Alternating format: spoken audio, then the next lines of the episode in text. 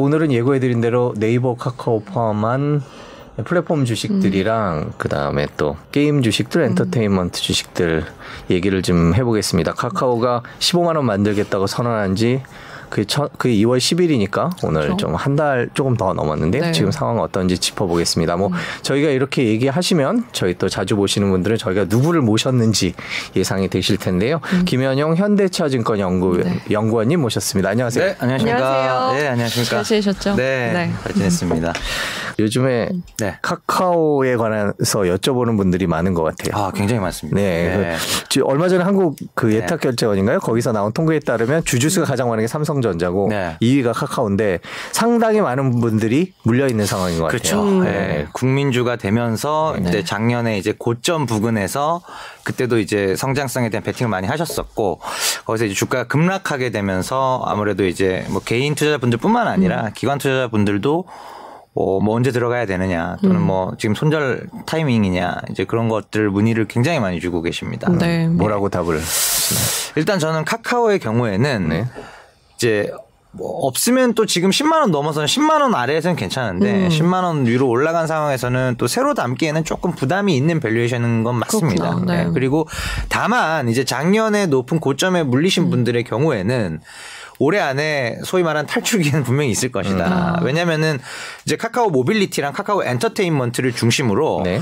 이제 마지막 남은 알짜 자회사들의 상장권이 막 움직이기 시작을 했어요. 네. 그래서 그들이 이제 상장하게 될 때 또 한번 강한 모멘텀을 발현할 음. 예정이고 이때 이제 카카오 주가가 한번 튀어 오를 겁니다. 네. 그때 이제 적당히 이제 뭐 차익 실현 내지는 아. 뭐 10만 원 밑에서 물 타셨으면 단가가 음. 좀 어느 정도 또 낮아져 있을, 있을 테니 네. 충분히 이제 뭐 BEP 이상은 하실 수 있지 않을까. 음. 다만 이제 그 그때 이제 오버슈팅이 나오는 구간에서 비중 축소를 좀잘 음. 해주시는 게 카카오와 관련해서는 좀 가장 중요한 전략적인 아. 포인트가 될 것 같습니다. 그럼 장기적으로 오를 거라고 많이 오를 거라고 보시지는 않는 거네요. 부담이 좀 있죠. 왜냐하면 이제 카카오는 다 상장을 하게 되면은 우리가 카카오를 사야 될 이유는 광고하고 커머스밖에 안 남습니다. 있습니다. 네. 다, 잘, 잘다 별도 자회사들이 네. 있기 때문이죠. 네. 그래서 다른 사업이 좋아 보이면 그, 사, 그 회사를 사면 되는 것이고 광고랑 커머스가 너무나 좋아 보일 때 우리가 카카오를 살 수 있을 텐데 아쉽게도 광고 커머스 모두 음.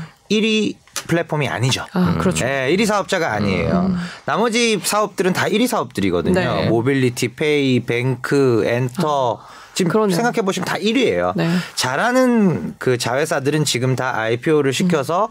분리를 시킨 거고 어떻게 보면 이제 광고 커머스 그다음 아직은 규모가 너무 작지만 이제 AI나 클라우드 쪽 음. 요런 쪽이 이제 남아 있는 거거든요. 음. 예. 그래서 이쪽에 대한 베팅으로 이제 카카오를 사야 되는데 지금 valuation multiple은 높아져 있고 네. 또 실질적으로 자회사 아, 지주회사 성격과 유사해지는 상황인데 어떤 그 지주회사에 적용되는 그 할인율 네. 이런 부분들은 좀 많이 적용이 안 되다 보니까 음.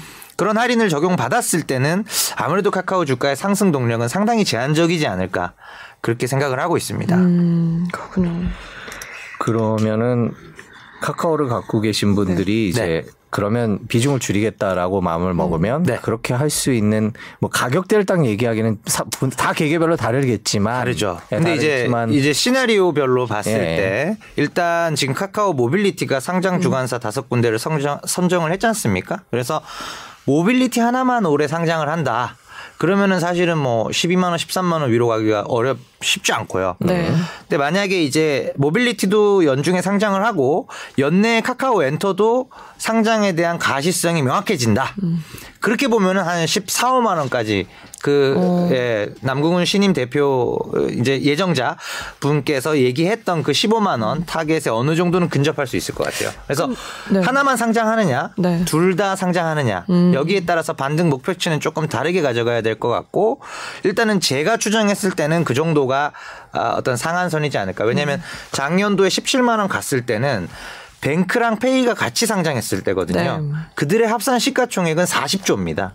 그에 반해 지금 모빌리티랑 엔터랑 일본에서 상장 별도로 준비 중인 피코마 음. 이 셋을 다 합쳐도 30조가 많이 안 돼요. 음. 예, 그래서 그 부분의 어떤 차이, 네. 시가총액의 차이를 감안했을 때 반등 목표치는 15, 14 음. 또는 하나만 상장했을 때는 13, 12 정도로 보는 게 합리적이다라는 거죠. 근데 분리해서 상장을 하는데 가격이 네. 가격이 그 단기간에는 급등하는 이유가 네. 따로 있어요. 일단은 이제 아, 카카오가 쭉 품어왔었던 음. 카카오톡이라는 플랫폼 절대 우위를 기반으로 카카오 모빌리티도 빠르게 1위 사업자가 됐고 네. 카카오 엔터도 사실 웹툰 시장에 네이버보다 훨씬 늦게 들어갔잖아요. 음. 그럼에도 불구하고 일본에서 그것도 제일 큰 일본 시장에서 네이버를 따라잡았단 말이죠. 음. 그런 부분에 대한 valuation을 사실 비상장으로 있을 때는 어, 제값을 다는 못 받거든요. 네. 예. 근데 이제 그런 부분들이 상장을 하게 되면서 이 유동성, 거래 유동성이 확보되는 과정에서 valuation이 이제 시장에서 생각하는 적정값에 음. 빠르게 수렴을 한다는 것이죠. 음. 그럼 그게 탁 치고 올라갔을 때 자회사 가치가 올라갔을 때 그 자회사 지분율만큼 곱해서 어, 카카오가 이만큼은 들고 있는데 음. 이것조차 제대로 반영이 안 되구나 해서 이제 그 갭만큼 이제 주가가 같이. 빠르게 따라 올라가는 거죠. 음. 예. 음. 그래서 네. 그때 모멘텀을 사실은 이제 놓쳐서는 안 되겠다라는 게 이제 카카오에 대한 이제 네. 투자 전략이라고 그때 잘 보고 분위기를 보고 할 수 있으면 팔아라. 그러니까 그죠. 그러니까 네. 뭘 뭐가 상장하는지를 봐야겠죠. 음. 제 생각에는 모빌리티가 이제 상장 가시성이 굉장히 높아졌고 네. 사실은 이제 그 변수는 카카오 엔터입니다. 음. 이 엔터가 얼마나 오래 빠르게 상장을 해주느냐인데 지금 시점에서 생각했을 때 엔터 상장 얘기 전혀 없잖아요. 네.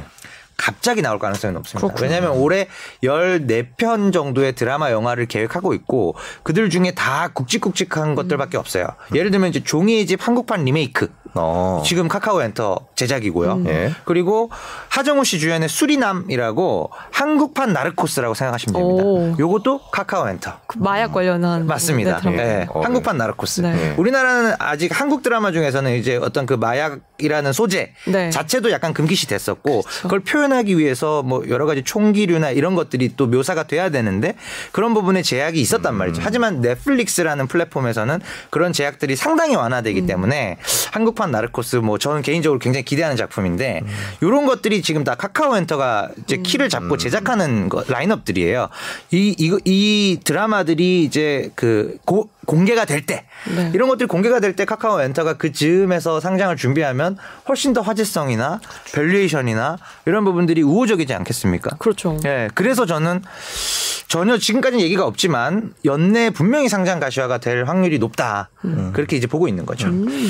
아니 카카오와 그 관련 회사들에 대해서 이렇게 긍정적으로 얘기하면서 네. 그럴 때 팔아라라는 얘기를 하고 있는 게 좀 그러니까 사실은 이제 것 같기도 하고 예. 예. 모멘텀 명확하지만 네. 우리가 이게 value가 얼마인지는 알고 접근해야 된다는 네. 거죠. 그래서 슈팅이 나왔을 때는 네. 그거를 좀 적절히 많이 줄여서 음. 조금 더 좋아 보이고 아직 valuation의 room도 남아 있고 또 그런 자회사 상장에 따른 희석 이슈도 없는 음. 네이버 같은 종목으로 가야 된다. 음. 네, 네. 그 말씀 드리는 거죠. 네. 카카오가 해외로 나간다고 이라고 질문을 음. 해주신 스플리트님이 네. 계신데 그 해외로 나간다는 게 그 피코마 얘기를 하는 거. 그렇죠. 일단은 이제 작년 연결 매출 기준으로 이제 10%까지는 왔어요. 네. 해외 매출 10%까지는 왔는데 그 해외 중에서 대부분이 이제 일본 매출이고 네. 또그 부분도 대부분 피코마 매출입니다. 음. 피코마가 뭔지 조금 설명을 해주셨어요. 아 피코마는 2010 6년이었나요? 5년이었나요? 그러니까 네이버 라인만 가보다 한 3년 늦게 진출한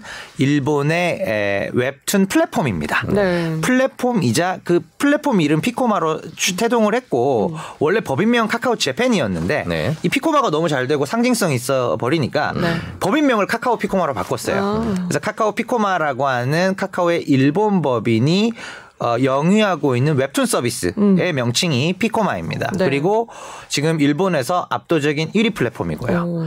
그래서 이런 것들이 이제 카카오의 해외 진출에 가장 교두보가 되는 것이고 이 일본에서의 어떻게 보면 카카오 입장에서 봤을 때는 짜릿한 역전 스토리잖아요. 네이버를 역전시켰던. 그렇죠. 거기에 이제 좀 많이 고무돼서 이제 태국이랑 이제 대만 부분은 이제 작년도에 진출을 완료했고요. 네. 그리고 최근에 이제 남궁훈 신임 CEO 예정자가 이제 새롭게 이제 카카오를 이끌어 갈 텐데 어, 거기에 앞서서 지금 프랑스 쪽도 음. 피코마가 론칭을 했습니다. 그래서 어떻게 보면 이제 좀 출발은 네이버 대비 늦었지만 일본에서 역전했고 동남아 진출 그리고 유럽 쪽도 이제 교두보를 마련해가는 그런 이제 해외 진출의 스케일업을 하고 있고 또 이런 웹툰뿐만 아니라 웹툰이 확산됐을 때 장점은 가장 어떻게 보면 핫한 드라마 또는 영화의 IP가 된다는 것이죠. 그래서 카카오가 자체적으로 피코마를 통해 보유하고 있는 이 IP들을 네. 드라마나 영화로 만드는 부분에 있어서 카카오 엔터가 올해부터 자체 제작을 14편까지 늘리는 거잖아요. 네이버랑 다른 점이 뭐냐면 카카오는 다 직접 합니다. 음. 카카오 엔터 산하에 7개의 드라마 영화 제작사들이 있어요. 네. 그리고 또 6개의 케이팝 엔터사들이 있고요. 그래서 다 직접 우리가 제작을 해서 어 value chain을 수직 계열화를 완료함으로써 우리가 잘 되면 우리가 다 먹겠다. 음. 대신에 그에 수반되는 투자나 위험 또한 우리가 다 부담하겠다. 음. 이게 카카오 스타일입니다. 음. 네.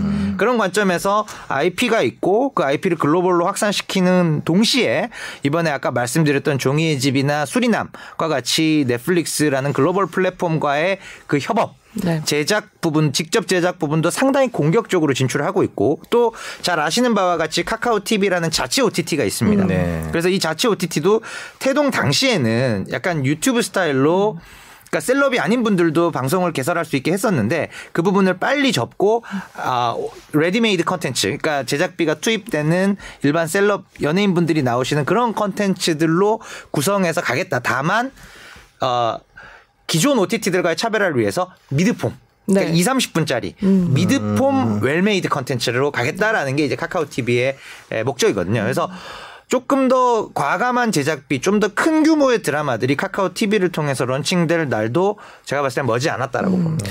근데 시청자 입장에서는 네. 또 하나의 OTT를 늘리는 게 사실 네. 부담스럽고 네. 그리고 카카오 TV로 제가 가장 잘 기억이 되는 네. 기억에 남는 그 이제 작품이라고 하면 네네. 그 며느라기예요. 아 며느라기 좋아하시구나. 네. 며느라기 보신 적 저는 이 구역이 네. 미친 엑스를 아, 네. 그거 너무 재밌게 봐가지고. 그렇구나. 네. 근데 그게... 하루가 한 48시간쯤 아. 되세요. 아. 다 보세요 지금. 네. 일입니다. 네. 아, 아, 일로 보시는구나. 아, 네. 일로 보시는 그런, 드라마를. 그런 킬러 예. 콘텐츠가 있음에도 불구하고 예. 저희 OTT를 따로 또 다시 돈을 내고 음, 구독을 그렇죠. 하기는 쉽지가 않아요. 그렇죠. 네. 이미 많잖아요. 맞습니다. 네. 그래서 카카오 TV의 좀 장점, niche, niche 어떤 포인트라고 본다면은 그 일단은 공짜로 하는 거죠. 네. 1주나 2주가 지났을 때 유료로 전환이 되는 것이고 아. 일단은 이제 적시성 있게 이제 챙겨보기가 사실 쉽지는 않은데 네. 계속 챙겨보면은 이제 무료로 음. 일단 아직은 보실 수는 있어요. 어떤 음. 월정액 서비스가 있거나 그런 OTT는 아니기 때문에 예, 그렇게 좀 적시성 있게 매일같이 음. 들락날락 해주시, 해주셨으면 좋겠다라는 게 네. 카카오 TV의 아. 이제 타겟이기도 하죠. 예. 습관화를 먼저 드리는 그렇죠. 그런 부분을 네. 우리가 카카오톡을 정말 매일 매시 매분 들락날락 하듯이 음. 카카오 TV가 있는 그 탭도 그렇게 만들고 싶은 음. 그런 이제 목적이 큽니다. 네. 그렇군요. 저희 댓글창에 박선혜님이 카카오 주주인데 15만 원 고고라고 적었는데 아, 이 얘기를 네네. 좀 해봐야 될 것 같은데 아, 헬레나 김님도 언제나 좋은 질문 해주시는 분인데 네. 오늘 또 오셨네요. 관심이 음. 많으시네요. 15만 원 고고라고 네. 쓰셨다는 얘기는 예. 지난번에 2월달에 2월 초에 음, 네. 대표가 얘기한 15만 원을 생각을 하시는 맞습니다. 거겠죠. 네, 맞습니다. 자, 그 어디까지 오고 있는지 얼마나 진행되고 일단 저희가 음, 예. 그래프를 예. 준비를 했는데요. 그렇죠. 카카오 주가를 일단 한번 보죠.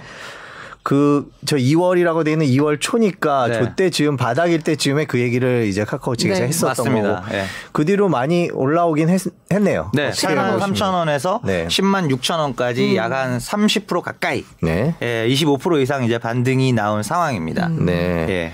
그런데 15만 원은 저기 그래프에 그려놓지도 않고 더 위쪽이거든요. 네네. 거기까지 이제 가야 될 텐데 네. 어떻게 진행 상황을 어떻게 평가하십니까? 일단은 이제 15만 원이 음. 그 많은 개인 투자자분들의 바램과 다르게 네. 아, 결코 녹록치 않은 목표예요. 왜냐면은 15만 원이면은 이제 약 4억 5천만 주 정도 상장이 되어 있기 때문에 네.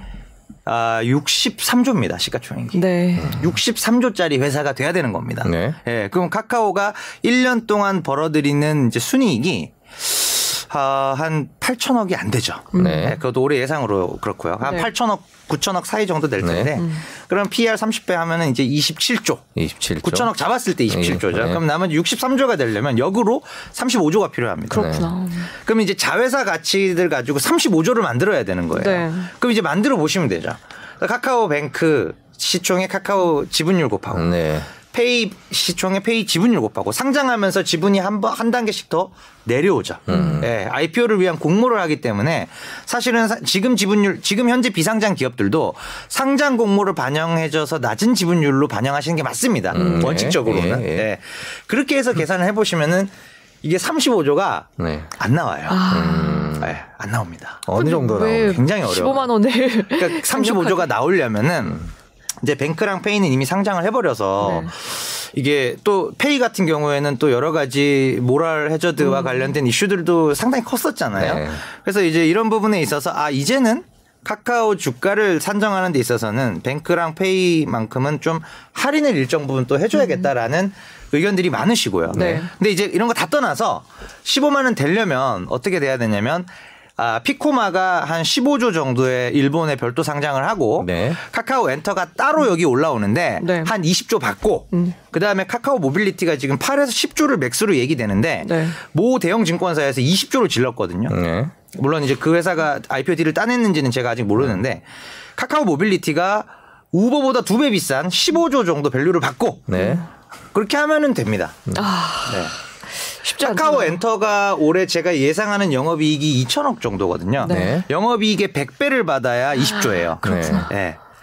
근데 네. 왜 남궁훈 네. 대표는 그거를 아, 네, 호언 장담했을까? 그 이제 물론 이제, 이제 시장에서는 이제 어 카카오의 경영진이 가지고 있는 정보랑 네. 제가 가지고 있는 정보랑 다르잖아요. 네. 카카오의 경영진은 알짜같이 지금 준비되고 있는 다른 사업들을 당연히 알고 있을 겁니다. 네. 최고 경영진이니까요. 또는 지금은 주목받지 못하는 카카오 엔터프라이즈 같은 기업들이 그 안에서 AI랑 클라우드랑 뭐 어, 메타버스랑 NFT 플랫폼 뭐 이런 음. 쪽을 하고 있는데 네. 그쪽 관련해서 저희가 몰랐었지만 big size의 M&A가 갑자기 나온다거나 네. 그러면은 주가는 다시 15만 원을 향해 갈 수 있죠. 음. 근데 이제 그런 어, 최고 경영진에서 의사결정이 이루어지는 그런 정보들을 차치하고 현재 지금 이제 퍼블릭하게 알려져 있는 정보만 가지고 봤을 때는 특히 M&A는 도장 찍기 전까지는 항상 기밀 정보잖아요. 네, 그렇죠. 제가 알 수가 없잖아요. 네. 예측하기도 무의미하고 음. 그런 것들 다 제외하고 봤을 때 지금 있는 카카오의 사업 현재와 카카오에 대한 투자 센티멘트의 변화 그리고 모든 IP 자회사들이 상장이 이제는 다 되어 간다라는 부분 부분들을 감안해 봤을 때 음. 15만 원을 가기 위해서는 역으로 남아 있는 자회사들의 valuation이 그 정도 수준까지 나와줘야 된다라는 음. 겁니다. 엔터 20조, 모빌리티 15조, 피코마 15조, 합하면 50조거든요. 네. 네. 그러면 페이뱅크 합했을 때 40조보다도 약간 크고 음. 지분 희석이나 그때 대비 그때는 자회사 IPO에 대해서 물적 분할 IPO에 대해서 senti가 안 좋지 않았잖아요. 네. 네. 그 LG 엔솔이 상장하기 전이었고. 그렇죠. 네. 그렇게 보면 아마 비슷하게 음. 뭐 15만 원 위로도 약간 overshooting 나올 수도 있고 뭐 음. 네, 그런 상황이 될 수 있겠죠. 그러면 그 보통 이 목표 주가 consensus는 어느 정도 됩니까 지금? 어, 지금 저 같은 경우 이제 14만 원 말씀을 드리고 음. 있는데 어, 아마 뭐 14, 15 정도 수준이지 않을까 싶습니다. 음. 네. 제가 목표 주가의 consen까지는 제가 잘 모르는데 음. 저는 이제 한 14만 원 저희 house는 이제 그렇습니다. 음. 네. 그러면 새로 들어가려는 네. 분들도 분명히 있을 텐데 아. 그분들께는 언제 어떻게 포지션이 전혀 없으시다. 네. 10만 6천 원의 주가를 지금 목도했다. 음. 네. 그럼 기다리십시오. 아, 네. 이게 카카오 말고도 네. 자회사도 많잖아요. 이제 카카오의 자회사들이요. 네, 자회사에 투자하는 아, 건 일단은 뱅크는 제가 담당이 아니어서 말씀 못 드리고요. 페이 같은 경우에는 쭉 기다리자. 아, 아 그래요? 네, 비싸다. 음. 그다음에 아, 저 카카오 자, 제가 뭐 이렇게 보면 카카오 안 좋아하는 것 같은데 네. 전혀 아닙니다. 네. 카카오 게임즈가 제 top pick이에요. 네. 아. 네. 게임즈 내에서 크래프톤이랑 카카오 게임즈 좋게 보거든요. 네. 네. 그래서 카카오 게임즈 저는 네. buy call 드리고 있어요. 어. 네. 괜히 중심 잡으시는 것 같은 아닙니다, 느낌이. 아닙니다. 예, 제, 예. 제가 이게 예. 거짓말이 아니라는 것은 예. 제 자료를 보시면 다 드러나요. 아, 그렇죠. 예. 지난 주에도 카카오 네. 게임즈 콩, 그 탐방 call해서 음. 바로 냈었고 오늘 또 NC랑 KT 냈는데, 네. 하여튼 뭐 저는 다 자료에 나와 있는 거 위주로 말씀을 드리기 때문에. 음. 네. 예, 그러면 마지막으로 카카오에 관해서 마지막으로 그 플랫폼 관련주들이 음, 네. 그 대통령 당선인 당선이 뭐 수혜 프리즈 찾는 그런 네. 여러 가지 뭐 네. 원전 얘기가 가장 먼저 나왔었고요. 그렇죠. 제일 먼저 나왔죠. 어, 그거 말고도 이제 뭐 이제 건설이나 플랫폼 관련주들 네. 얘기를 하는데 그 네. 부분에 대해서는 어떻게 판단하십니까? 일단 기본적으로는 카카오 네이버 같은 플랫폼 주들은 수혜인 게 맞고요. 왜냐하면 음. 이제 규제 완화 방향성이에요. 음. 작년 9월 10월 정도에 이제 금융 규제 우려, 금소법 시행령 이제 실시되면서 네. 금융 규제 우려로 인해서 이제 쭉 밀리고 거기서 골목 상권 상생한 음. 이슈까지 나오면서 같이 이제 떨어 진 건데 네. 일단은 지금 이제 윤석열 당선인의 그 일단 기본적인 기조 음. 자체가 규제를 좀 완화하고 또 가상 자산이나 NFT 거래 플랫폼 같은 것들도 기본적으로는 거래 활성화에 초점이 음. 맞춰져 있습니다. 그리고 가상 자산에 대한 이제 과세나 주식 양도세 같은 것들도 일단 공약상으로는 조금 뭐 완화시키는 방향이잖아요. 네. 폐지하거나 뭐 줄이거나 네. 이런 방향성이기 때문에 음. 세제 자체에서의 부담을 덜고 거래를 활성화하겠다는 방향으로 간다는 것 자체가 음. 네이버 카카오 같은 이제 플랫폼 기업들의 입장에서는 상당히 좀 사업을 펼치기에 좋은 환경이다라고 보시면 될 것 같고 또 NFT 거래 활성화라고 이제 콕 찍어서 얘기한 음. 부분들 같은 같은 경우에는 네. 지금 양사가 추구하는 이제 장기적 방향성, 음. 어, 메타버스나 NFT 쪽 이쪽을 이제 조금 더 공격적으로 투자할 수 있는 이제 계기를 마련한다라는 음. 점에서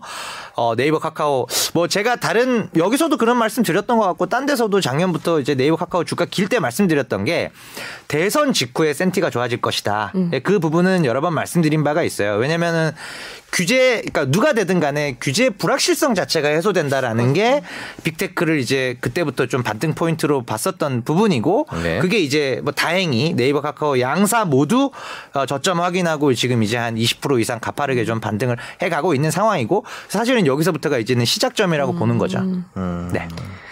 NFT 얘기도 잠깐 해주셨는데 네. 지금 네이버랑 카카오가 이 NFT 시장에서 맞대결을 네. 예고를 했어요. 네. 이 부분도 앞으로는 그러면 조금 더 주가에 영향을 많이 줄까? 어, 줄 수 있죠. 음. 왜냐하면 이제 네이버 같은 경우에는 이제 메타버스 플랫폼이 이미 자리를 많이 잡았죠. 제페토가. 네. 그런 상황에서 NFT는 이제 일본 자회사인 라인을 통해서 좀 많이 하고 있고요. 일단은 이제 네이버 같은 경우에 NFT 발행 경험도 지금 보유를 하고 있고 NFT 거래 플랫폼을 지금 개발하는 와중에 자체 암호화폐인 링 링크라는 네. 게 있는데 아직 국내에서는 좀 생소하죠. 근데 어 일본에서 이제 라인페이 라인 메신저 쓰시는 분들이 많잖아요. 네. 일본에서는 이제 라인페이 가맹점에서 어, 네이버의 그 암호 화폐인 링크로 결제를 할 수가 있습니다. 음. 이제 그런 부분들은 전반적인 생태계를 좀 조성해 나가는 단계고 카카오 같은 경우에는 이제 NFT 쪽은 음. 조금 더 네이버보다 먼저 가 있죠. 그래서 네. 클레이튼 생태계 음. 하에서 이제 클레이튼 클레이튼을 중심으로 블록체인 쪽 사업을 이제 싱가폴 법인인 크러스트에서 일괄 음. 컨트롤을 하고 있고요. 거기서 이제 블록체인 NFT 거래 플랫폼 그래서 지금 카카오톡 안에 탭을 보시면 가상 그 지갑 서비스 거기에 이제 가상 지갑 서비스가 클립인데 네. 거기 밑에 보시면 탭에 클립 드롭스라고 NFT 거래 플랫폼이 작년 연중에 론칭이 됐어요. 네. 네. 그래서 아직 거래 경험이 많지는 않지만 뭐 웹툰 IP라던가 또는 이제 국내 아티스트 분들 예술가들의 그런 이제 작품 주로 이제 그림이 많겠죠. 예, 그런 것들 NFT로 발행해서 거래를 지금도 되고 있습니다. 음. 예, 그런 이제 NFT 거래 플랫폼을 선점하기 위한 사실 NFT 시장은 결국은 플랫폼 우위 측면에서 네이버 카카오 유리한 부분도 하나 있고 네. 또 하나 그 NFT 거래 플랫폼에서 거래가 일어날 만한 아이템 음. 예를 들면 뭐 방탄소년단 같은 이제 아티스트 IP라든가 아니면 마이클 조단 같은 이제 스포츠 동영상 음. 쪽이라던가 뭐 또는 예술품 이런 이제 여러 가지 IP들 웹툰 웹툰 IP 좀 약하긴 한데 하여튼 이제 그런 여러 가지 이제 거래가 일어날 만한 IP들을 확보하는 게 이제 네. 어 훨씬 더 중요하거든요. 음. 그래서 그런 관점에서 네이버, 카카오 양사 모두 뭐 그런 IP들을 갖고 있는 하이브 같은 어 하이브나 크래프톤 같은 기업과 협업을 하거나 음. 아니면은 어, small size의 기업들을 IP 기업들을 M&A 하는 그런 이벤트들이 많이 이어질 겁니다. 그런 이벤트들이 연이을 때마다 카카오 좋네, 네이버 좋네, 뭐 이런 식으로 이제 음, 올라갈 수 있겠죠. 네. 예, 얘기가 자연스럽게 카카오에서 네이버로 넘어왔는데요. 네네. 저희가 네이버 주가가 어떻게 음. 바뀌고 있는지 네. 잠깐 표를 보고 갈까요? 네. 네. 뭐 네이버도. 이제 30만 원이 살짝 깨졌었고요. 네. 그리고 지금 이제 34만 원 선이니까 음. 어, 카카오보다 반등폭은 확실히 적었습니다. 그러네요. 네, 한 10. 4, 5%? 음. 네, 그 정도 내외 지금 반등폭을 보이고 있고 네. 이게 이제 카카오 같은 경우에는 또 반대로 이제 하락폭도 조금 적긴 저, 했었죠. 카카오보다 예. 좀 덜했죠. 그렇죠. 네. 그러니까 카카오가 기본적으로 변동성이 더 큰 종목이고 네. 어, 뚜렷한 이벤트들이 많아요. 음. 카카오는 음. 뭐가 상장한다. 네. 네. 뭐 이런 식으로 뚜렷한 이벤트가 많은 반면에 네. 네이버는 이제 시가총액은 이제 5, 60조 왔다 갔다 하는데 어, 제페토 너무 좋아요라고 해도 제페토 뭐 기업 가치를 많이 주면 뭐 3조에서 음. 4조 사이거든요. 음. 그러면 네이버 시가총액 5%밖에 안 돼요. 네. 네. 그러니까 뭔가 네이버 주가를 와 하고 끌어올릴 만한 큰 사이즈의 음. 이벤트들이 좀 아, 없다라는 네. 게 예, 그게 이제 네이버를 조금 밋밋하게 보시는 이유 중에서 제일 크죠 사실은. 네. 예. 그리고 네이버는 자회사 상장도 전혀 준비하고 있는 게 없거든요. 음. 네. 예. 저기는 아예 자회사를 따로 떼서 분리하지 않잖아요. 네, 맞습니다. 그렇죠? 네. 그래서 희석 이슈는 없기 때문에 그런 부분은 이제 기존 주주들한테 네. 좋은 반면에 또 카카오처럼 그런 이제 모멘텀적인 음. 성격은 좀 약하다라는 게 이제 장단점인데 조금 긴 시계열로 보면 사실은 네이버 모델도 충분히 매력적이다라고 말씀을 드릴 수가 있는 것이죠. 네. 네. 어, 질문이 들어왔습니다. 네. 내귀의 캔디님이 네. 연구원님은 네이버 목표 주가를 어느 정도로 예상하시나요? 어, 지금 현재 목표 주가는 이제 55만 원이고요. 네. 네. 그러니까 카카오가 지금 10만 원인데 제가 14만 원 제시 드리는 거 대비로 봤을 때는 네. 이버가 이제 훨씬 더 제가 좋게 보고 있는 거죠. 한 50% 이상의 상승 여력을 보고 있는 것이고 네. 지금 이제 제페토 같은 경우가 매출이 이제 전년 동기 대비 300%씩 터지기 시작했어요. 음. 예, 직전 4분기 때 이제 매출이 음. 도, 300% 도대체 어디에서 매출을 일으킬 메타버스에서 사람들이 돈을 네. 쓰기 시작했다라는 와. 말씀이신가요? 그런 거죠. 네. 예. 그래서 이제 분기 매출이 한 이제 200억 수준까지는 네. 온 건데 네. 그럼 이제 연매출 한 1000억 사이즈는 왔다는 거거든요. 아. 근데 로블록스의 케이스를 보시면 아시겠지만 매출이 500억에서 2조 되는데 3년 걸렸어요. 음. 3년밖에 안 걸렸어요. 와. 500억이 2조 가는데 3년 걸렸거든요. 네. 근데 네, 제페토의 작년 매출이 어 340억이니까 네. 예, 그 500억하고 비슷하잖아요. 예, 그 수준에서 40배 올라가는데 한 1.5조 가는데 3년밖에 안 걸렸다는 거죠. 음. 예, 그러면 걸... 내년 내후년이면 네. 네이버도 네이버가 만약에 로블록스의 속도로 올라간다고 보면은 네.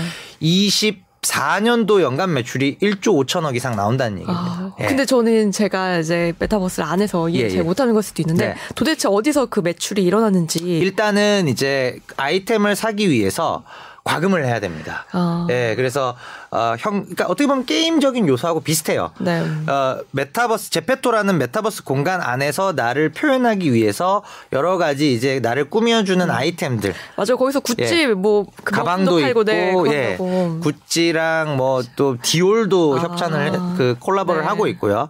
그런 이제 유료 아이템들이 상당히 많습니다. 아, 그걸 실제로 많이 구매를 하나 보네요. 실제로 또 10대 분들이 많이 구매를 음. 하고 계시죠. 안 들어가 보셨군요. 네. 그 그런 걸 안 사면 네. 처음에 제공 되는 것만 입고 다녀야 예. 되거든요. 네. 그게 그렇게 마음이 좋지 아, 않아요. 아, 그래요. 네. 그렇죠. 그래서 무조건 이제 장착을 하고 네. 보통 시작을 하게 됩니다. 네. 그, 그렇게 딱 입고 나가면 처음 들어왔구나라는 네. 게 당연히 딱 보이지 않겠습니까? 네. 제공된 옷을 입고 예. 시작을 하는 거니까. 근데 아까 해주신 말씀 중에 로블록스는 네. 전 세계적으로 쓰는 거고, 음. 그렇죠. 그다음에 어린 친구들 사이에서는 진짜 음. 안 들어가면 안 예, 되는 네, 뭐 오락이기도 네. 하고 커뮤니티 커뮤니티이기도 한 그런 건데 네 그거를 제페토랑 비교하는 게 어떤가라는 생각이 드네요. 일단 제페토가 네. 누적 다운로드가 3억 view 3억 다운이 됐고요. 네. 지금 월간 활성 이용자 수가 2천만 명을 돌파했습니다. 음. 어느 정도 수준이냐면 로블록스가 2억 명이에요. 네. 근데 이제 제페토가 2천만 명을 돌파했고 네. 이 2천 정확히 2,100만 명인데 그 네. 하여튼 2천만 명 중에서 5%만 한국 분이세요. 음. 그러니까 100만 명 음. 정도인 거고 나머지 1,900에서 2천만 명은 해외에서 지금 접속을 음. 이루어지고 있어요. 그러니까 매출 비중 자체도 보나마나 해외가 훨씬 뭐 압도적이겠죠. 그러니까 이미 글로벌화된 플랫폼이고 음. 로블록스와 직접적으로 이용자층이 완전히 겹치지 않는다라는 게 더 매력적인 포인트입니다. 음. 그래서 로블록스는 게임 중심이고 10대 초중반의 남자 유저들이 메인 유저들이고요. 네. 제페토는 엔터나 패션 중심이고 음. 10대 중후반의 여자 유저들이 아. 메인입니다. 음. 안 겹쳐요. 음. 묘하게 안 겹칩니다. 네. 예. 그래서 이제 그런 부분에 있어서 제페토가 지금 굉장히 빠르게 어, 월간 활성 이용자 지표라던가 매출액 뭐 아직은 매출액은 눈에 띄게 음. 보이지는 않지만 어, 전년 동기 대비 4배가 성장했대라는 얘기들이 들려오는 게 네. 이제는 이제 제페토가 좀 더 글로벌 플랫폼으로 우리가 네이버 웹툰에 대해서는 음. 어, 오늘 전 세계에서 네이버 웹툰이 제일 크고 제일 잘하지. 시장은 좀 작지만 잘하지라고 음. 인정을 하듯이 이제 제페토에 대해서도 그렇게 인정할 날이 네. 멀지 않았다 라는 음. 거죠. 그래서 뭐 로블록스 지금 시가총액이 많이 빠졌어도 한 40조 정도 되거든요. 거의 네. 반토막 났죠. 반토막 네. 났습니다. 지금 50불 정도인 네. 상황이고 음. 한 40에서 45조 정도 왔다 갔다 할 텐데 네. 일단은 그거의 10분의 1까지는 왔다라는 거죠. 네. 예. 그렇게 보시면은 아, 네이버 지금 시총에서 한 4, 5조 정도는 제페토의 미래 가치를 반영하는 부분이라고 본다면 이제 차 떼고 포 떼고 하다 보면은 이제 어 네이버가 확실히 편안하다. 음. 싸긴 싸구나. 네. 예.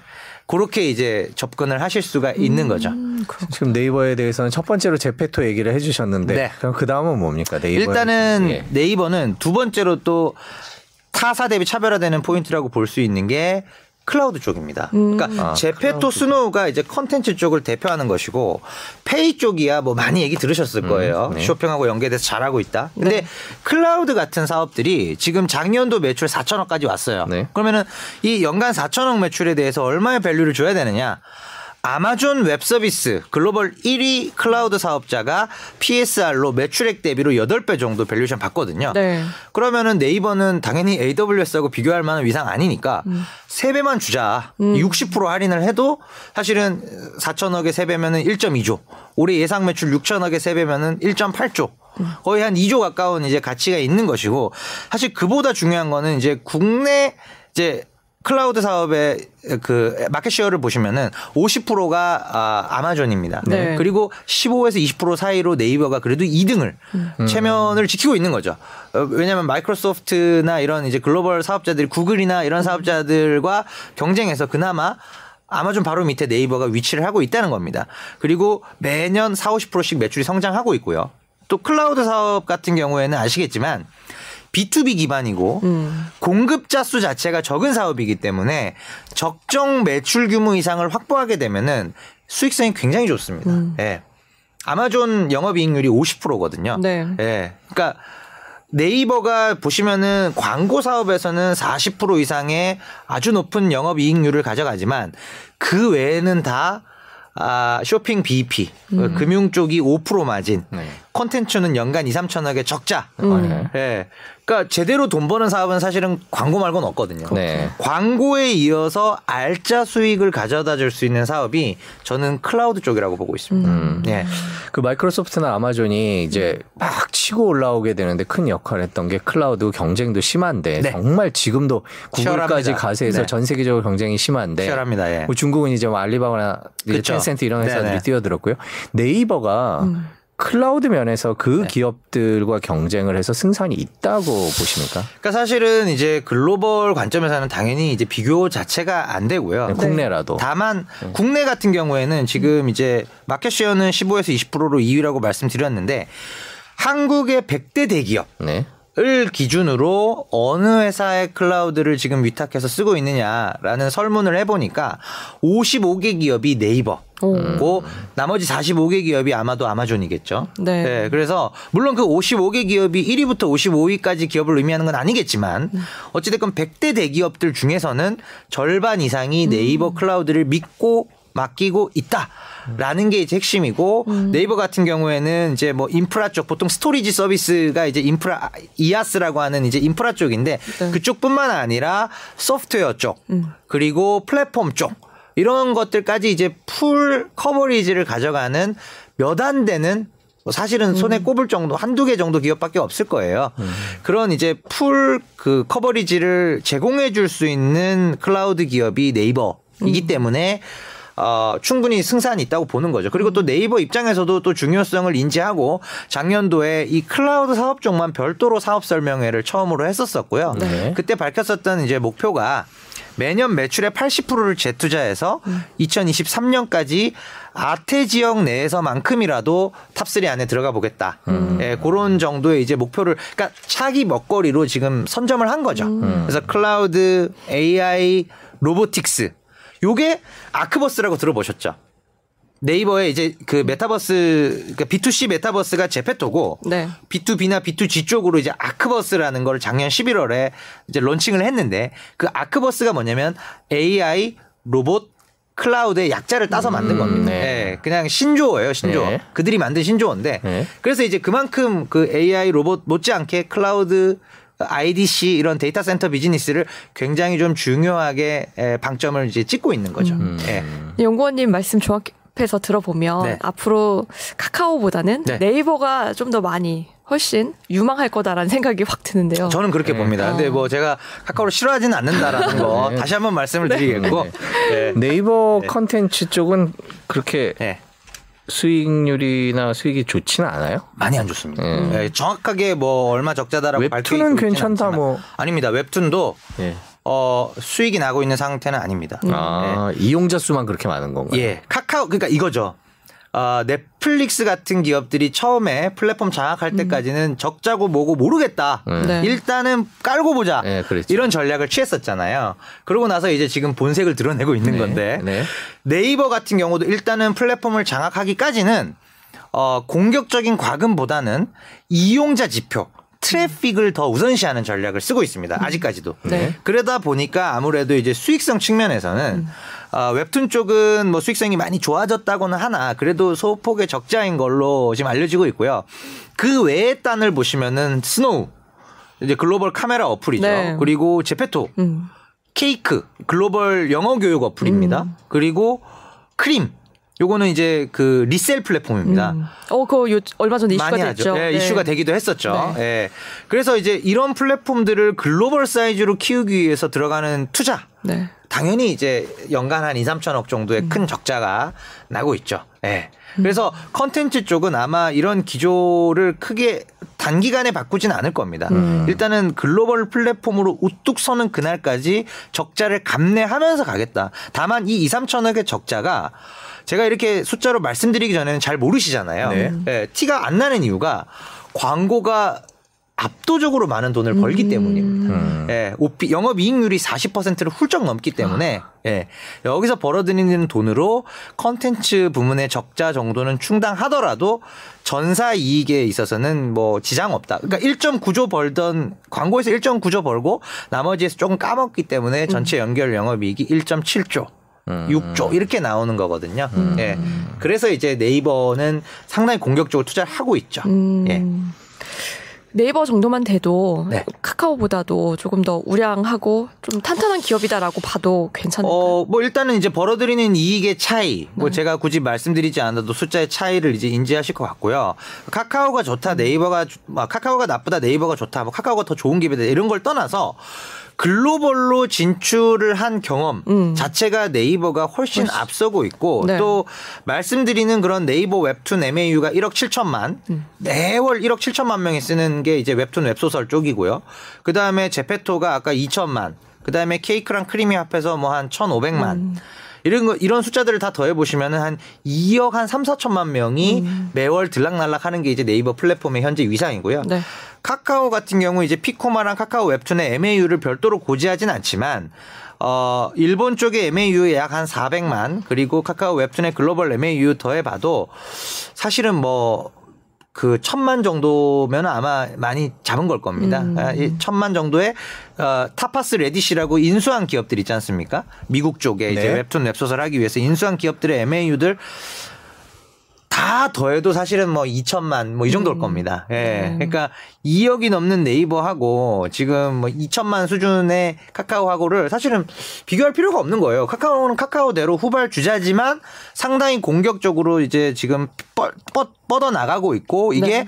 피코마의 성공 스토리를 또 한 번 다른 지역에서 보여줄지 음. 그거를 이제 유심히 보시면 되는 것이고 네이버의 경우에는 아 해외 쪽에 일찌감치 뿌리를 내렸었고 최근에 이제 카카오라는 국내 경쟁사가 글로벌에서 자꾸 이제 음. 마주치는 상황이다 보니까 네이버도 앞으로 더 분발 일본에서의 그 쓰라린 패배의 경험을 음. 반복하지 않기 위해서라도 조금 더 이제 쪼이는 네. 그런 이제 상황에서 최근에 이제 한성숙 대표를 유럽 사업을 음. 유럽 사업을 총괄하는 이제 수장으로 다시 재선임을 한 거잖아요. 음. 그런 쪽으로 이제 사실은 두 개의 한국을 대표하는 두 개의 플랫폼 기업이 거대한 세계 시장에서 땅 따먹기를 더 서로 많이 하는 게 좋은 거지 그 둘을 경쟁 구도로 볼 필요는 없다라는 음. 것이죠. 음, 네. 네. 아니 카카오 네이버 얘기를 무슨 얘기를 하나 했는데 저희가 지금 40분째 하고 있습니다. 근데 네. 여쭤볼 게 또 있어요. 네네. 댓글에도 뭐 네. 메타버스는 허상이다 이런 얘기도 어, 해주셨는데 이게 뭐냐면 메타버스랑 NFT가 뭐 지난해 말에 각광을 받을 때에 맞습니다. 비해서 지금 훅 네. 빠졌어요. 그건 네. 뭐 우리나라만의 현상은 맞습니다. 아니고 전 세계적으로 약간 시들해진 느낌 이 좀 있는데요. 그거에 대해서는 어떻게 보세요? 일단은 메타버스 같은 경우에는 결론은 메타버스가 좀 더 지속성이 있다. 라고 이제 말씀을 음. 드릴 수가 있겠고 NFT는 이제 뉴스에서도 많이 보셨지만은 뭐 작년 말이 상당히 이제 모멘텀상 피크였던 것 같고요. 그 뭐 발행된 예술품의 NFT 거래 가격이나 이런 것들도 뭐, 뭐 구토막 났다라고도 네. 또 뉴스화가 되기도 했었잖아요. 그래서 NFT는 사실은 급하게 들어갈 만한 이슈는 아닌 것 같아요. 음. 그리고 NFT 거래 시장이 2021년도에 20년 대비 열 몇 배 수직 상승을 했거든요. 네. 이렇게 오르면서 이게 이제 올해 어디까지 좀 빠지느냐, 조정이 어디까지 오느냐를 좀 확인하고 들어가셔도 늦지 않다라고 보여지고요. 메타버스의 경우에는 이제 조금 다른 게 결국은 메타버스는 이제 어떻게 보면 완전히 새로운 건 아니잖아요. 네. 구글이나 페이스북이 넘겨받았었던 그 인터넷 환경을 이제는 뭐 로블록스나 메타 지금 이제 메타버스 플랫폼이나 VR, AR을 좀 열심히 하는 음. 기업들이 이제 그런 기업들이고 그런 쪽으로 이제 동일 플랫폼 선상에서 어플리케이션이 바뀌는 거거든요. 네. 그런 상황이기 때문에 온라인 상에서의 행위 지금 음. 메타버스 가장 이제 대, 표적인 종목이라고 볼 수 있는 로블록스의 북미 MAU 같은 것들이 빠지면서 네. 아 이제 이거 다시 어, ontact가 아니라 contact 환경으로 가게 되면은 음. 시들시들해질 거다 네. 이렇게 보시는 건데 저희가 이제 코로나가 있기 전에도 게임 산업도 있었고 온라인 광고도 있었고 성장률 좋았어요. 그렇죠. 그게 이제 20년도 COVID 1년 차 때 세게 슈팅이 나왔었고 COVID 2년 차인 21년도에는 그게 이제 슈팅이 조금 덜 나오는 음. 그런 형태일 수는 있겠으나 그러니까 22년도에 올해 만약에 올해 연중에 어떤 형태로든 코, 코로나가 일단락이 된다라고 보면은 다시 이제 contact 환경이 이제 활성화가 되겠죠. 음. 그렇다고 하더라도 온라인 광고를 비롯한 이제 그런 온라인 시장 메타버스 환경을 비롯한 그런 인터넷 음. 환경에서의 음. 어떤 뭐 결제액이나 지출액 같은 것들이 역성장이 나올 리는 없다라는 겁니다. 음. 예. 오히려 이제 이 2020년도에 코로나를 계기로 아, 이 메타버스라는 온라인 상의 환경에서 모든 걸 해결할 수 있는 방향성으로 음. 가겠구나. 요렇게 이제 보는 거죠. 그래서 실제로 예를 들면 일례로 그 메타버스 제페토 안에 CU가 지금 3호점까지 가상 점포를 개설을 했었거든요. 편의점. 예, 맞습니다. 네. 편의점 하는 이제 CU가 이제 가상 점포 3호점까지 개설을 했고 어, 오늘 뉴스 보시면은 네이버 스마트 스토어에 이제 그 CU 선물하기가 음. 이제 어, 론칭이 됐어요. 네. 그러니까 온라인 상에서의 가상 점포 설립, 그 다음에 또 그 온라인 쇼핑 플랫폼 음. 상에서의 어떤 그또 연계 서비스의 론칭 이런 것들로 점점 이제 온오프의 경계가 좀 허물어지는 음. 그런 상황이 되고 있고 사실은 이제 contact에서 이제 뭐 이런 화상회의나 이런 게 완전히 없어질 것 같지는 또 않거든요. 예. 그러면은 이제 뭐 사실은 그러면 이제 줌의 주가나 이런 것들을 보면은 나락으로 가 있어야 정상인데. 그렇죠. 예. 근데 그렇지 않다는 거죠. 근데 높을 때 사신 분들은 지금 나락이에요. 아, 그렇긴 하죠. 나락. 예. 그러니까 남, 남 얘기는 아닌데. 예. 그렇죠. 네. 아, 그렇죠. 네. 그렇죠. 고점과 비교해 봤을 때는 분명 그런 부분이 있지만 분명한 것은 그런 화상회의나 재택근무 환경이나 이런 것들이 효율 상당히 효율적이다라는 게 어떻게 보면 음. 이번 코로나 사태로 인해서 확인이 된 거죠. 음, 그렇죠. 예, 그리고 여기에 더 익숙해지는 MZ 특히 Z 세대 분들, 네. 예, 이런 분들이 더 이제 예, 경제 활동의 주축이 되면 음. 될수록 네. 저는 메타버스는 분명히 하나의 큰 흐름이라고 음. 보고 있습니다. 예. 저도 빨리 가입을 해서 한번 해봐야겠네요. 아니, 그 메타버스가 예전에 그 네. 아마존이 트위치를 인수할 때 그 게임 하다가 예. 옆에서 어머니가 야 너 뭐 좀 사와라 네. 좀 배달 시켜라 그러면 그냥 네. 아마존 들어가고 바로 배송시키고 계속 그쵸, 게임을 할 수 있는 음. 그런 세상을 만들겠다. 물론 이제 그때는 메타버스라는 이름은 없었을 때죠. 네. 근데 이제 방금 말씀해주신 얘기 들으니까 제페토에서 놀다가 네. 뭘 사와라 그러면은 음. CU에서 그냥 주문하면 온다는 어, 얘기네요. 얘기죠. CU 그 예, 안에 그쵸. 매장에서. 예. 그게 카카오톡으로 선물하기처럼 음. 그렇게 선물. 예, 예. 그렇게 이제 네이버가 이제 선물하기가 음. 워낙 카카오가 1위 사업자이다 네. 보니까 활성화 잘 안 되고 있어요. 음. 이제 이런 부분에서 B2B 기업과의 콜라보를 통해서 이제 이런 것들을 선물하기 음. 네이버 선물하기를 조금 활성화 시키려는 음. 그런 목적도 있다고 봐야겠죠. 네. 그 저희가 여기까지 얘기했고요. 이제 게임주 얘기를 해볼게요. 시간이 네. 별로 없어서 네네. 이제 네. 게임 얘기를 해야 네. 되는데 저희가 준비한 주가가 음. 있죠. 네. 그거를 조금 보여주시면 크래프톤을 먼저 얘기를 좀 네.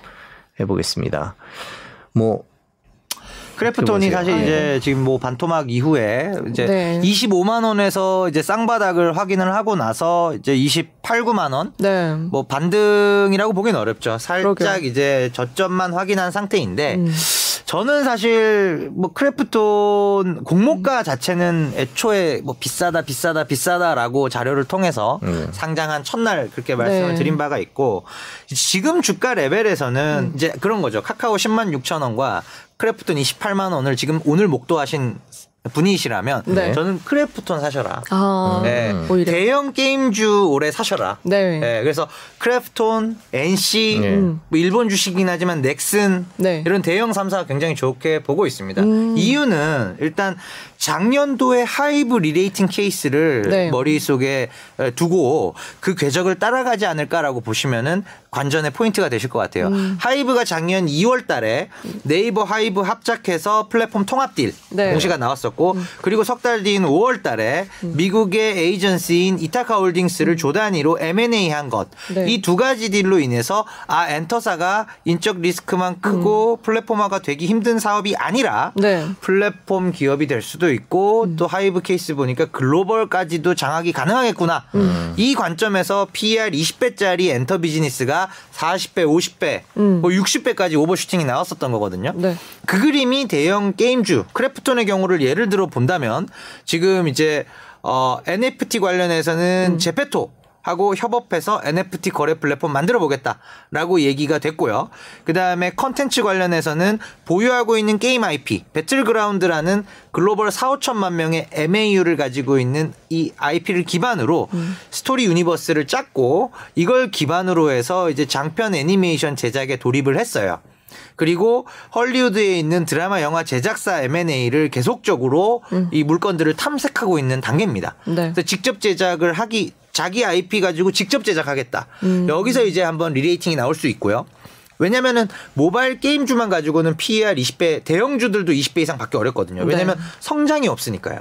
그리고 마지막으로 본다면은 콘솔 쪽이죠. 음. 콘솔 쪽에 올해 이제 9월, 10월께 나올 그 라인업으로 칼리스토 프로토콜이라는 음. 호러 장르의 콘솔 게임이 있는데 이게 이제 어 글로벌 인력들을 데려다가 과거에 그 호러 게임으로 매우 유명했던 데드 스페이스라는 그 콘솔 게임이 있습니다. 네. 그 개발한 인력팀들 그대로 데려다가 앉힌 거예요. 네. 네. 그들의 차기작이기 때문에 상당히 흥행할 가능성이 높은 거죠. 그래서 지금 국내 게임사들 중에 콘솔 소프트웨어 쪽에서 한 획을 한 획은커녕 지금 반획도 근 사업자가 없거든요. 네.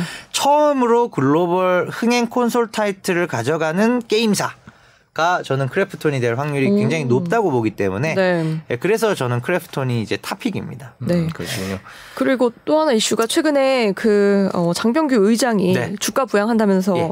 사비를 들여서 300억을 샀죠. 네, 맞아요. 예. 이게 주가에 근데 사실 예. 크게 아직까지는 반영이 안 되는 것 같은데. 그러니까 일단은 이제 어떻게 보면은 어, 최소한의 어떤 방어 장치, 네. 예, 저점을 확인하는 사실 음.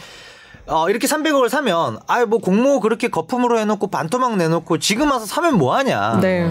물리신 분들이 이제 그렇게 당연히 얘기가 나올 텐데 사실 돌이켜 생각해 보면 이렇게까지 하는 기업도 잘 없습니다. 아, 음. 그렇죠. 네. 없죠. 사재를 털어서 300억을 냈고 네. IPO 할 때 600억 무상증여한 것도 모자라서 이제 어제 오늘자로 또그 음. 그, 어, 장병규 의장의 그 처. 가 네. 보유하고 있는 주식을 또 무상증여 음. 300 70억 가량인가요? 네. 또 무상주를 내놨거든요. 증여. 를 내놨거든요. 사실 이제 그만큼 주가 하락에 대해서 본인의 책임을 음. 통감하고 있다 정도의 음. 의미로 해석을 하시면 되고 음. 네, 왜냐면 700억을 박은 거잖아요. 어, 그렇죠. 네, 이거는 뭐 아무리 부자여도 네. 뭐 아무리 조단위로 돈을 갖고 있어도 쉬운 액션은 아니라고 보거든요. 우리나라에서는 네. 사실 더 보기 더, 어렵죠. 네, 보기 네. 힘든. 음. 네. 그래서 이게 장병규 의장의 history를 보면 음. 더더욱 이게 게임의 진심인 사람이구나. 물론 음. 돈이 중요하지 않다는 말은 아닙니다만 원래 이제 그 벤처 1세대 벤처 사업가로서 네. 엑시스를 해서 300억을 음. 본인 개인 계좌에 이제 됐어요. 꽂았어요. 근데 네. 300억이면은 이제 평생 먹, 네, 그렇죠. 놀고 먹어도 되는데 그렇죠. 아, 이게 일을 안 하니까 본인이 무료해지고 음. 페인이 되는 것 같고 음. 그래서 300억의 자금을 몰빵을 해서 회사를 세워서 만든 게 엘리온입니다. 물론 음. 엘리온은 망했지만. 네. 네. 근데 이제 그렇게 해서 태동한 회사가 크래프톤이거든요. 음. 그러니까 DNA 자체가 아, 우리는 게임을 가장 우리만 할 수 있는 게임을 만들겠다. 음, 네. 게임의 진심인 회사. 네, 그래서 이제 어떻게 보면은 음. 네. 제가 뭐 크래프톤 대변인은 아닙니다. 아니, 예. 근데 아니 표정이 오늘 아니, 지금 얘기하실 때 중에 가장 가장, 가장 밝으셨어요. 장병규 의장에 대해서 개인적으로 정말 아, 전혀 없어요. 긍정적으로 생각하시는 전혀 것 같아요. 예. 그러니까 그만큼 음. 이제 어떻게 보면 이제 한국의 대기업들은 대부분 어떤 그 완전 제로 베이스 시작한 벤처보다는 음. 네. 조금 이제 대를 이어가면서 오는 그런 케이스들이 더 많다 보니까 이런 이제 크래프톤 같은 케이스가 조금 더 귀한 그러니까 드문 케이스 아닌가라는 음. 생각인 거죠. 그렇죠. 네. 뭐 저희 뭐 아까 카카오 얘기도 했었지만 음. 네. 이제 카카오 경영진이 하는 거랑 네. 비교를 해보면 아, 더 극명하게 뭐 이제 그런 부분들이 예, 네. 그런 부분들을 좀 감안해 보시면 물론 이제 반토막난 주가에 대해서 상당히 좀 마음 상심도 크고 마음이 음. 아프실 수밖에 없지만 네 내기의 캔디님이 공모가가 너무 높았던 거 아니냐 이런 얘기도 음. 해주시네요. 사실 그건 그래요. 음. 그래서 저도 이제 상장하는 날 이제 industry 코멘트, 산업 코멘트로밖에 쓸 수 없었던 게. 네.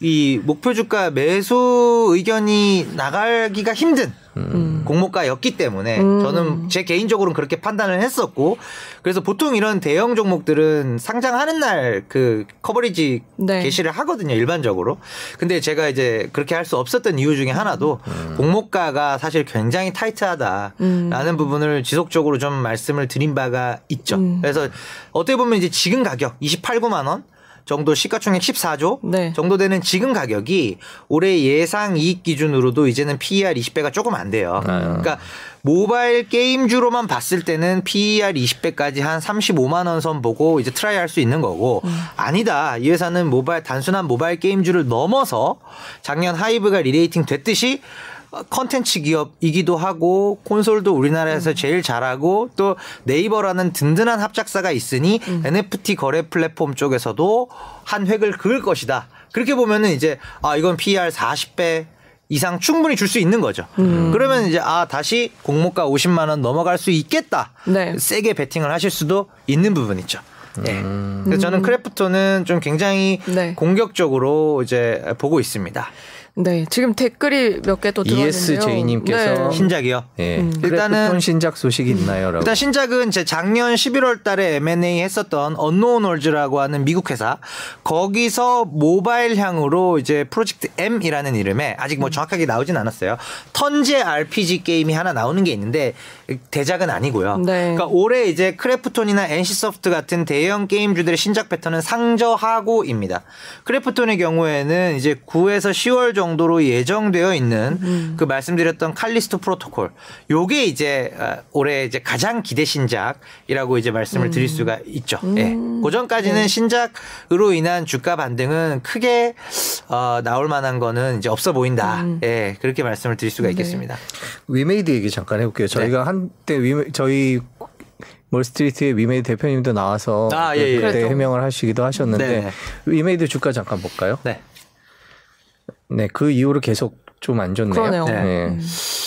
어떻게 보세요? 그 사실 위메이드? 저는 위메이드는 네. 뭐 18만 원일 때도 불려서 나간 적 있고 14만 음. 원일 때도 네. 나가서 얘기한 적 있고 네. 꼭 물어보시더라고요. 네. 지금 10만 원이지만 저는 위메이드는 원래 3, 4만 원대부터 이렇게 trading해서 좀 차익 실현도 하시고 음. 다시 들어가는 상황이면은 모르겠는데 신규 매수는 저는 별로라고 봅니다. 아 네. 그래요. 지금도 왜 그렇게 보냐면 지금 이게 떨어졌어도 지금 네. 시가총액이 네. 한 4조 정도 돼요. 음. 4조 이상 되는데 위메이드가 이제 실적에 대해서 재작성 공시를 했죠. 네. restatement를 했어요. 그래서 영업이익이 3,200억이 아니라 1,000억이고, 그러니까 유동화 매출 부분을 빼고 실적 공시를 다시 보면 보시면은 작년도에 연매출은 이제 3,400억 수준이었고 영업이익은 1,000억 정도 버는 회사예요.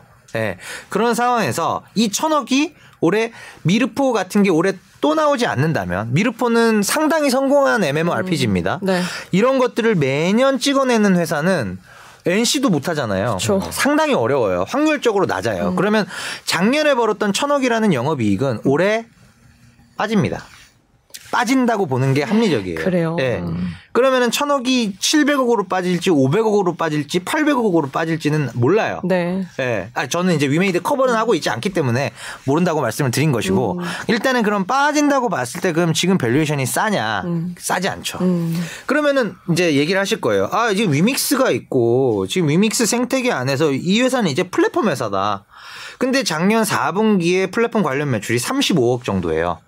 작아요, 되게. 네. 그럼 여기서 이제 플랫폼 매출이 진짜 의미 있게 나와서 거기 그걸로 인해서 re-rating 받으려면은 미르포 같이 흥행하는 위믹스 코인 베이스의 게임이 올해 무조건 하나 이상은 나와줘야 됩니다. 음. 네. 근데 일단 대형 게임사들이 지금 위믹스 생태계에 참여하고 있는 상황은 아니기 때문에 중소형 게임사들의 신작 라인업들 중에서 어, P2E 게임으로 성공하는 스토리가 하나 더 꼭 나와줘야 된다라는 거죠. 네. 네. 그 가능성에 대한 베팅이에요. 음. 지금 많이 빠졌고 싸니까 다시 오를 거다? 이걸로는 베팅하시면 안 돼요. 그러네요. 네. 근데 그 가능성이 지금 낮다는 말씀이시잖아요. 저는 낮다고 보는 거죠. 네, 흥행에 성공하는 신작이 나올 예, 예. 가능성은. 예. 네. 왜냐면 이게 또 위믹스 코인의 가치뿐만 아니라 지금 위믹스가 기본적으로 이제 어, 미르포에 들어가서 흑철을 캐신 다음에 음. 그 흑철을 브릿지 토큰인 드레이코로 바꾸고 네. 그 드레이코를 위믹스로 바꾸면 위믹스는 이제 현금 등가에 가깝기 음. 때문에 상당히 환전이 그 쉽기 때문에 이제 현금화가 되는 것인데 드레이코에서 위믹스로 바뀌는 그 전환 비율 이 전환 비율이 소위 말해서 떡락을 한 상태예요. 아. 네. 그러니까 똑같이 내가 흑철 10만 개를 캐도 전에는 위믹스 예를 들어 한 달 열심히 하면 40만 원치 나왔으면은 네. 지금 한 10몇만 원치밖에 안 나오는 아. 상황이거든요. 그렇군요. 네.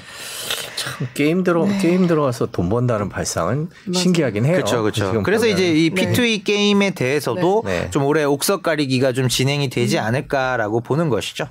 네. 여기 이 질문 하나 읽고 싶은데요. 네. 아, 저기 댓글을 게임도 다 해보시나요, 연구원님? 드라마 챙겨 보시랴 아, 진짜. 드라마 켜놓고 게임 하시는 거 아니에요? 네. 게임은 사실 뭐 드라마도 사실 다 보진 않습니다. 네. 근데 이제 이슈가 되는 거. 예를 들면 이제 25일인가요? 이번 주말에 꼭 봐야 되는 거 있죠. 뭐죠? 애플 TV 플러스에서 나오는 파친코. 오. 네. 네. 이런 것들은 네. 꼭 봐줘야 되는 것들이죠. 음. 근데 이제 예, 뭐 이제 드라마나 이런 화두가 되는 네. 티빙 오리지널이나 이렇게 요소 요소 화두가 되는 것들을 많이 챙겨보고 오. 게임도 많이 하죠. 음. 예. 일단은 이제 플레이해서 초기 현질까지는 거의 대부분 해봅니다. 음. 예, 그러고 나서 네. 많이 접죠. 예, 예, 많이 접죠. 네. 이게 각이 안 나온다. 그럼 음. 많이 예, 접죠. 예. 그럼 거기에 따라서 뭐 이제 투자 목표가나 뭐 이런 게 좀 달라질 뭐, 예, 그럴 수 있죠. 그리고 사실은 이제 게임 플레이는 사실은 게임주들은 선반영이 제일 빨라요. 그러니까 네. 제가 이제 커버리 이제 종목들을 보실 때 유념하셔야 되는 게 흥행 예측이 쉬운 어려운 종목일수록 음. 초, 내가 초심자라고 생각되면 아 저거는 웬만하면 안 건드려야겠다 또는 대형주만 건드려야겠다 이렇게 돼야 되는 것이고 네. 제일 흥행이 쉬운 게 영화 예측이 그나마 쉬운 게 영화고요. 음. 네. 그 다음이 이제 뭐 드라마. 네. 네. 음. 사실은 제일 어려운 게 게임입니다. 아. 네. 게임은 예측 자체가 그렇죠. 예측을 불허하는 영역이에요. 정말 전문가 아니에요. 네. 그래서 지금 인게임 영상이나 티저 영상 같은 것들에 대한 반응, 네. 게임이 나오기 전에 이미 주가 결정돼 버리니까요. 음. 그런 부분들이 그리고 뭐 사전 예약자 수 네. 이런 것들이 중요한데 오늘 좀 지지부진한 장 속에서 그나마 NC 소프트가 선방해주고 음. 있는 이유가 지난 금요일 날 공개된 TL이라는 신작 게임 4분기에 나올 신작 게임에 대한 그 게임 속 플레이 영상이 네. 반응이 너무 좋았거든요. 오, 그렇구나. 네, 그래서 조회수가 지금 속된 말로 폭발했어요. 아. 네, 3일 만에 한 400만 어. 회 가까이. 네. 네. 지금 뭐 지금 조회하시는 분들은 대부분 한국 분들이실 거잖아요. 그렇죠. 우리나라 인구에서 그 게임에 관심이 있는 인구를 다시 추려보고 네. gaming 인구가 보통 글로벌은 40% 정도 되거든요. 네. 그럼 2천만 게임 유저들 중에서 한 400만 명이 지금 그걸 조회한 거예요. 네, 상당히 네. 호평이다. 네. 라고 볼 수가 있는 거죠. 네. 네. 지금 네, 댓글이 난리가 났는데 이거 하나만 읽을게요. 네. NC 질문도 있었 덕업 일치라고. 네, NC 질문도 있었고요. NC 질문이요. 덕업 일치라고. 아, 덕업 일치요. 예. 그래서 특히 이제 게임도 게임인데 제가 드라마 쪽은 워낙 좋아하다 아. 보니까 예, 드라마, 영화 이런 컨텐츠 보는 것들은 좀 음. 상당히 이제 덕업 일치라고 볼 수도 예. 있겠죠. SHT님은 덕업 일치라고 써주셨고 네개의 캔디님은 업덕 일치라고 아, 예. 뭐 어느 쪽이든 다 뭐. 어느 쪽이든 예, 뭐 일로 일로서 보기도 하고 재밌어서 보는데 음. 일적으로 도움이 되기도 하고 이제 그 양방향 다 주말 같은 경우에도 그럼 댁에서 계속 드라마 보시고 게임 하시고 아 사실 코로나 전에는 네. 저는 항상 금토일 다 나갔거든요. 음. 아 밖으로 나가 아그 정도로 나가는 네. 걸 좋아해요. 네. 네. 항상 어디 나가서 음. 그러니까 이제 그 볼 시간이 보통 저녁 시간 조금 네. 외에는 저는 항상 나가서 네. 돌아다니고 뭐 이런 이런 거 좋아합니다. 네. 예, 여행 가는 거 네, 좋아하고. 네, 근데 지금 이제 코로나여서 음. 예, 또 그런 것들이 많이 제한돼 있다 보니까 네. 아무래도 좀 많이 봅니다. 음. 예. 아니 그몇 그러니까 시간만 방에 앉아서 드라마 보고 게임해도 눈치 보이는데. 아, 아 그렇진 않습니다. 애들이 이제 많이 커서. 아, 예. 근데 일이니까. 아, 뭐 그, 아, 근데 주로 밤 네. 시간을 많이 활용하는 것 같아요. 음, 네. 주로 밤 시간을 좀 많이 활용을 합니다. 네. 카카오 게임즈 어떻게 전망하시나요? 이런 카카오 질문에. 게임즈는 제가 이제 중형 게임주 대형주는 크래프톤이고 중형 그 밑으로는 카카오 게임즈 제일 좋아해요. 음. 왜냐면 일단 오딘이 이제 들어옴으로써 네네. 실적 부담이 확 낮아졌습니다. 네. 지금 PER이 22배밖에 안 되는 상황이어서 네. 같은 같은 사이즈에서 비교되는 펄어비스나 위메이드보다는 valuation multiple이 훨씬 싸고요. 네. 그리고 또 카카오 생태계 밑에 있다 보니까 이거 어떻게 보면 콜옵션 성격으로 볼 수 있죠. 음. 뭐가 잘 될지 P2E 게임이 이제 6월부터 쭉 나올 텐데 네. 뭐가 잘 될지 모르겠다. 음. 하지만 카카오가 케어를 하는 이제 직속 자회사니까 음. 뭐라도 잘 되면 주가는 한번 팍 튀어오르겠죠. 음. 그래서 카카오 게임즈랑 예를 들면 이제 뭐 보라코인 이런 네. 것들도 어떻게 될지 모르는 거죠. 음. 네, 근데 차트상으로는 지금 많이 밑, 밑에 와 있거든요. 네. 그래서 카카오 게임즈 조금, 보라코인 조금, 그리고 이제 여력이 되시면 크래프톤도 좀 담아주시면 감사하죠. 음. 아, 네. 아, 진짜 게임에 관해서는 음. 뭐더 이상의 전문가는 없지 않을까라는 생각이 맞아요. 듭니다. 네. 저희가 그 나중에 드라마 추천도 해주세요라는 아. 예 댓글도 아, 제가 해드릴게요. 제가 넷플릭스 아니 이게 저희가 그래도 또 경제 채널인데 그러니까 아. 어떤 식으로 아, 하냐면 엔터테인먼트 업계 얘기를 하면서 추천을 해주시면 네. 될것 같아요. 그리고 이제 네. 종목 드라마나 영화 네. 또는 뭐 이제 그런 컨텐츠를 보고 나서 네. 이제 연계되는 종목. 어, 그렇죠. 네, 그런 거 이제 케이스를 네. 좀 한번 네. 특집으로 해도 지리산 1회 딱 보고 네. 아, 이거 에이스토리 바로 팔아야 된다. 아, 그때 아, 그 아, 예. 전모 배우가 예를 들면 지리산 어, 예를 들면 이제 아, 이거 네파만 나온다. 이거 바로 아, 팔아야 된다. 아. 근데 네파도 사실 그렇게 성공하지 그렇죠. 못했죠. 이제 등산 등산 그 아웃도어가 이제 좀 지는 해기는 음. 하죠, 지금. 음. 등산들이 이제 다 가셨어요. 음. 이제 딴 거 하실 때 됐어요. 아니 그래도 이제 봄이 오는데 그건 모르죠. 아 그렇죠. 네, 그러니까 하실 분들은 네. 등산들 많이 하셨다. 네. 네. 엔터테인먼트 업계는 뭐가 hot할까요? 요즘에? 저는 이제 미디어 네. 엔터 쪽에서는 CJ ENM이 top pick입니다. CJ ENM. 예. 플랫폼 같이 전 티빙을 되게 좋게 보거든요. 네. 지금 이제 넷플릭스 볼 거 없다라는 분들도 또 많이 생겨나고 계시고 또 가격 정책 자체도 상당히 좀 이제 공격적으로 가다 보니까 음. 어, 티빙이 싼 근데 사실 싸기만 하고 볼 게 없으면 안 보잖아요. 네. 근데 볼 게 계속 있거든요. 음. 그러니까 티빙에서만 볼 수 있는 오리지널 컨텐츠들. 네. 네. 이런 것들이 이제 매월 나오다 보니까 물론 저 웨이브도 구독을 하고 있습니다. 네. 네. 구독을 하고 있는데 네. 네. 그런 이제 오리지널 컨텐츠 측면에서 본다면 티빙 쪽이 지금 좀 음. 앞서가고 있지 않나. 음. 그리고 또 뭐 valuation도 지금 최근에 1.9조 value의 투자 유치를 끝냈잖아요. 네. 네. 그래서 그 티빙 가치 지금 1.9조 약 2조인데 지금 CJ ENM 시가총액 보시면 아시겠지만 음. 3조가 안 될걸요? 3조 이제 됐나? 네, 조금 이제 13만 원대로 좀 올라와서 충분히 지금 CJ ENM은 그 티빙 가치, 플랫폼 가치나 이런 것들을 종합적으로 감안해 봤을 때 많이 싸다. 음. 네, 많이 싸다가 제가 이제 ENM, 미디어 쪽은 ENM, 스튜디오 드래곤 다 좋은데 네. ENM 쪽을 조금 더 좋게 보고 있습니다. 음, 그렇군요. 저희가 벌써 한 시간이 넘었네요. 음, 그러게요. 그 너무 재밌었어요. 근데 다음에는 드라마와 아, 주가에 대해서 네. 한번 네, 얘기하는 파친코 이제 3월 25일에 방영이 되니까 네, 그 다음에 그좀 네, 분위기 네, 보시고 분위기랑 예. K 드라마에 나갈 방향성과 네. 뭘 보셔야 되는지 네. 재밌는 소년 심판도 그렇게 아 소년 심판 재밌었죠. 네. 소년 심판도 그러니까 그런 이제 이슈 그러니까 사실 이제 그런 촉법 소년 관련해서 좀 화두가 좀 되기도 하잖아요. 그렇죠. 사회적으로 문제, 뭐, 예. 사회적으로 문제가 되는 그런 이슈들을 또 짚어주는 드라마들이 넷플릭스에서 또 많이 다뤄지고 있고 또 나르코스 나르코스도 한국판 나르코스도 곧 나올 것이고 음. 네네네. 되게 많아요 볼게 F1 시즌 4 나오는 거 아시죠?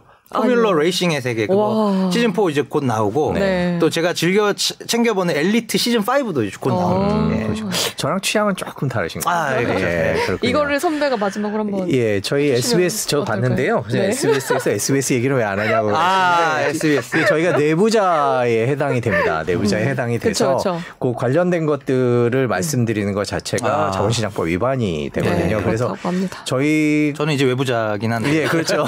예. 악의 마음을 읽는 자들 재밌게 봤어요. 아니, 그 제가 맞짱을 못 쳐요, 전혀. 예. 아, 예. 그렇구나. 아, 예. 그 맞다 틀리다 뭐 이런 얘기를 잘 못하고 좀 양해를 해 주셨으면 하는데 네. 뭐 저희는 열심히 하고 있습니다. 뭐 아, 뭐 그냥 그 그렇죠. 얘기만 드리는 게 맞지 네. 않을까 음, 싶습니다. 알겠습니다. 자, 오늘 카카오부터 네이버 그리고 음, SBS까지 네, 아주 긴 시간 동안 엔터테인먼트, 게임 그리고 음. 플랫폼에 대해서 얘기를 해봤습니다. 뭐 메타버스도 그렇고 NFT도 네. 그렇고 뭐 그 세상에 올 거다 안 올 거다 여전히 계속 음. 말이 오가고 있는 그런 상황인데요. 조금 네. 더 이렇게 공부하면서 지켜보면 음. 뭐또 투자의 길이 보이지 않을까라는 네. 생각도 듭니다. 저희는 위원님 보내드리고 조금 뒤에 김혜민 기자의 머스터시로 바로 찾아오겠습니다. 잠시만 기다려주세요. 네, 끝난 거 아니에요? 네. 이 어지러운 세상에 혼자라는 건 꽤 많이 외로웠지. 네가 여기 오기 전까진 그대 나를 많이 걱정했나 봐요. 나를 사랑해줘